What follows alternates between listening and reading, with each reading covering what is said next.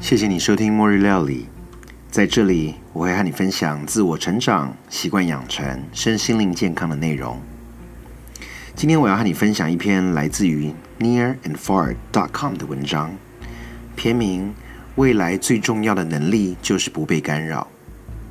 由于文章比较长，我就不多啰嗦了，我一样会把链接放在文稿中。接下来我们就开始吧。我知道分心的本质是什么。在过去的十年当中，我帮助了许多科技公司设计商品，让用户点入连接。事实上，我在二零一四年写过一本书，《如何设计建立习惯的产品》。我帮公司设计给客户养成习惯的产品，比如健身房运动、饮食正确等等。在写书的过程当中，我发现有一些商品可以把人完全吸入，这包含我自己在内。我记得女儿有一天下午跟我共同在读一本书，我们有建立一个女儿父亲连结的机会。其中呢有一个问题是问：如果可以有超能力，要什么样的超能力？结果就是在我问了女儿之后，突然手机响了，我被工作相关的 email 给干扰了。虽然我的耳朵是打开听着我女儿说话，但是我的眼睛专注在我的手机上面的邮件。我很想和你说，当时我女儿所说想要的超能力是什么，但我真的完全不记得了。当我完成了手上的工作，抬头一看，女儿已经离开房间了。我知道我自己搞砸了一次和我女儿建立连接的时刻，因为我被干扰了。当下我就知道，我需要有更好的方式管理讯息的干扰。我想要获利于科技，而不是被科技给绑架。如果你现在问我，我最想要什么超能力？我会和你说，我想要无扰可干的能力，也就是专注的能力，因为这将会是未来最重要的技巧之一。在这里，我要稍微补充说明一下，原文这里讲的这个超能力是 indestructible，其实并没有这个字，但是呢，它却是 indestructible 的谐音。indestructible 是无坚不摧，indestructible。我们就把它翻译成无扰可干。我们经常抱怨科技入侵我们的生活，怪我们的手机绑架了我们，甚至因为手机让我们公司和生活都无法分开了。如果你要科技公司、手机公司，甚至你的老板开始尊重你的时间，我想你有的等了。这是属于你自己的责任，也该是时候让自己准备好如何管理干扰了。首先，我们来看一看干扰的定义为何。嗯，根据美国心理学协会它的词典解释，干扰是打断注意力的过程，或是把注意力从原本主要想要完成的任务拉开的事情。换句话说，干扰让我们远离想完成的事情，不管是工作或是功课，甚至和家人相处的时间，连自己想要做点什么都无法做。如果分心变成了习惯，我们可能无法专注的完成职业或是私下的任何具创意的项目，我们阻断了自己和心理创造平衡的关系。数位的干扰让你无法专注与家人、朋友、同事之间的交流，时不时你会想要拿起手机看一下，或看有没有人通知，甚至想要完成读一本书，都会忍不住拿起手机滑动一下。英文的 distraction。是分散注意力的意思，相反字就是 traction，而 traction 是所谓的引力或是拉力，意思是有拉动或牵动我们到想要去的任何地方的方向。这种拉力是有意图的前进，可展现在任何的行动上面，包含完成一个工作的任务，呃，有充足的睡眠，想要运动，想要饮食健康，想要和家人相处。或者是祷告，甚至冥想，任何这些事情，只要是有意图要做的，这种 traction，这种引力，就是往你想要做的事情方向而前进的力量。而什么是你的 traction 或 distraction 呢？traction 刚讲引力，distraction 是分心。在人类的行为上，无论是向引力或是向分心靠近，都是被诱因所驱使的。而这种诱因可能来自于内在，也可能来自于外在。外在的诱因是环境告诉我们下一步要做什么，可能是电子设备上面叮叮当当的声音，提醒你要看简讯，提醒你要看新闻、看邮件；也可能是来自于身边的人，比如说同事突然找你说话，或是房间里面的电视或电脑，即使你是关着的，他还在那边诱惑你，要你打开它们看一看。而内在的诱因，就是例如身体肚子里面饥饿，开始咕噜咕噜咕噜的叫，或是感觉到天冷了，想要穿外套，或者是有压力，感觉到孤单的时候。这个时候，你可能想要找朋友聊聊天，或者是找到某种其他会让你达到愉悦的状态。内在的诱因就是一种负面的感受。既然这些所有的行为都是被外在或内在的诱因所驱使，那么这些想要做的事情，就和你有意图想要去做的行动是一样的。这包含了原本你想要做的事情，或者是你因为分心而想要去做的事情。简单的用一个图表的意象来表明，假设左边的力量是拉着你想要去做分心的事情，而右边的力量是拉着你去做原本想要做的事情，而上面跟下面就分别是外在跟内在的诱因。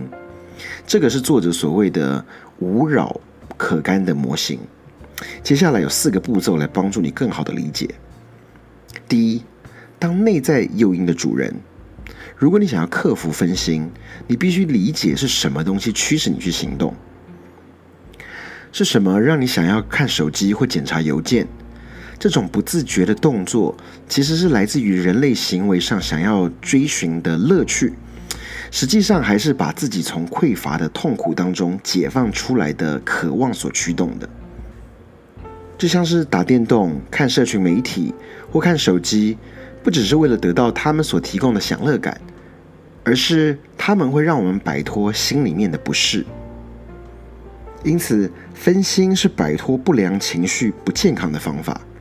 一旦你认知到生活中的无聊、孤独、不安全、疲倦或不确定等等这些内在的诱因，你就可以决定如何用更健康的方式来应对。你无法控制自己的感觉。但是你可以学习控制自己对自己感觉的反应方式。你可以试图改变导致分心的内在诱因的思维方法。你如何看待它的？有研究表明，不屈服于内在的诱因，反而会适得其反。抵制渴望或冲动，可能会使欲望变得更强烈，反而有更强烈的奖励，而造成了养成不好的习惯。不过，值得庆幸的是，其实是有更聪明的方法来应对不舒服的。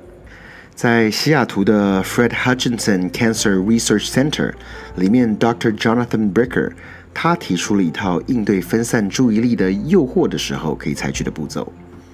首先，找出促使冲动的感觉。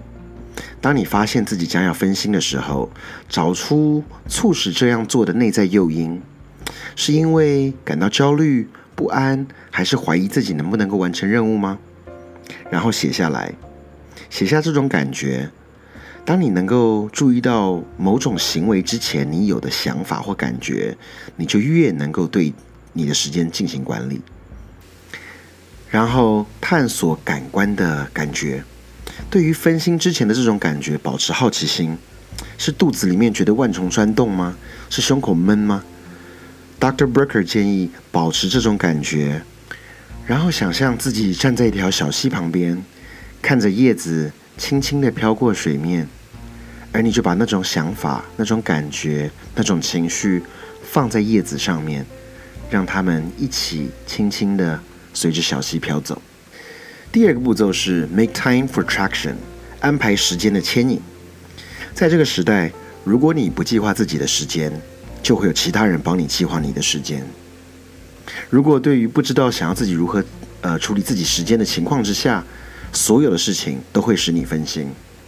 所以，如何为真正重要的事情腾出时间？麻烦请 follow 下面的步骤。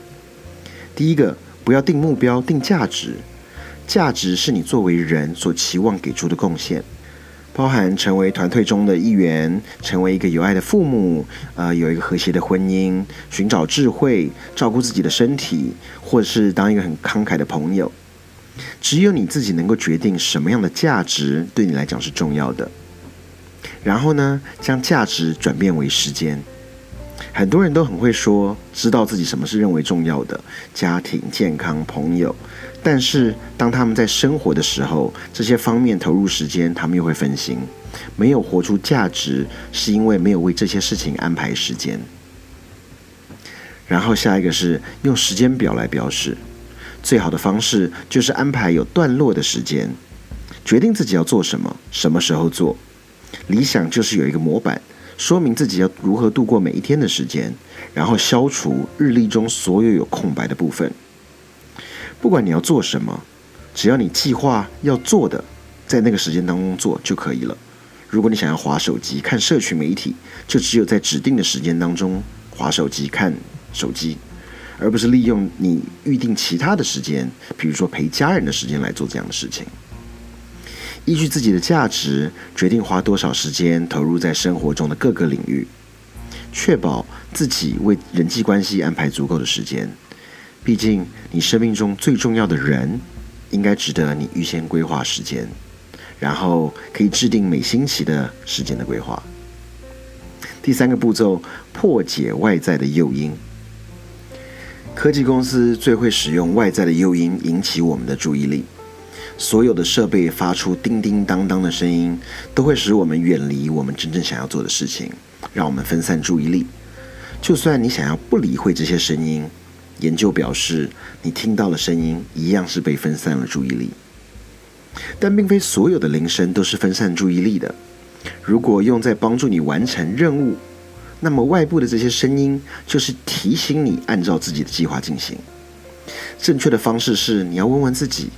这些铃声是在为你服务，还是你在为他们服务？如果是引导你继续牵引着往自己的目标走，那就保持；但是如果它是使你分心的，请你消除它。外部的诱因无所不在，当然最大的罪魁祸首就是我们的手机。无论是与家人保持联系，或者是当地图的指南，呃，或者是听有声书，口袋里面这个神奇的设备实在是不可或缺的，但它也是分散你注意力的最大元凶。其实你可以用这些方法来解决。第一个是消除不必要的应用程式，或者是把一些会有影响注意力的软体重新改，从手机改到电脑上面去，或者说。做重新的排序，你也可以调整通知，确保只有值得打断你的铃声才能够发送出讯息。当然，这也包含你的手机、你的电脑、你的 Apple Watch 等等的。最后第四个步骤，要变得无扰可干而专注的最后一步，就是预先承诺，删除未来我们能够有的选择。预先承诺是对于我们知道的未来可能会出现的诱因。提前预先设定防火墙，所以在设这个防火墙之前呢，你必须遵循前面的三个步骤：一个是学会管理自己的内在诱因；第二个是你安排牵引的时间；第三个就是你破解了让你分心的外在声音。然后你进行了这个步骤，就是预先承诺。预先承诺分成三种，一种叫做预先承诺额外的努力。比如在某些你不想要做的事情的时候，你要先预先承诺花出更多额外的心力。这时候当有干扰来的时候，你问问自己是否值得被干扰。你甚至还可以下载一些手机的软体来协助你达成这样子的目标，比如说 Self Control、Forest 或 Freedom 等等，我都会放在文稿区。第二个预先承诺是承诺罚金。如果你无法达到预先设定要做的行为，就得罚钱。这对于有人支持就很有帮助了。当初我用这个方式完成我书本的初稿，如果没有在截止日之前完稿，我就得给监督我的人一万美金。很幸运的是，我并没有被罚到钱，而且我还完成了我的书。最后一个预先承诺就是承诺身份，借由对自己的形象定义，就会对行为产生出很大的影响。比如说，称自己为素食主义者的人，就比较不需要花这么大的意志力去避免吃肉。要变得无扰可干，你可以停止告诉自己自己是一个注意力不集中的人，或是你认为你对什么什么东西上瘾，而是你要告诉自己，我就是一个无扰可干的人，我是一个专注的人，这样你对于发生的任何干扰就会有更健康的反应。想要变成无扰可干的这种超能力，并不需要什么神奇药水，只要根据刚才所说的四个步骤执行就好了。第一个，成为内在诱因的主人，然后腾出时间进行想要目标的牵引，破解所有外部会干扰你的东西，然后使用预先的契约来防止干扰。这些都可以重塑你的生活，是很强大的工具。未来的世界分成两种人，一种是允许自己注意力被人家分散的人，另外一种是骄傲的称自己是属于无扰可干的人。当你拥有了无扰可干的超能力，你也可以激发你的朋友和你的家人去追寻他们所设想的生活。你还可以帮助你的孩子学习本世纪最不能够缺少的技能——无扰可干。以上就是由 near and far dot com 里面 Near 所写的文章。嗯，作者是一位畅销书作家，他特别在于习惯养成还有注意力的部分是非常专注的。最后，我想再一次谢谢你收听《末日料理》，不论你现在是在上班的路上、下班的路上，或者是看着电视放空听着我的 Podcast，都非常感谢你的收听。也不要忘了，如果你觉得末日料理内容不错，你喜欢，可以上 iTunes 去搜寻末日料理，帮我评个分。呃，可能会因为你的分数，让更多的人听到末日料理。谢谢你的收听，末日料理，我们下次再见喽，拜拜。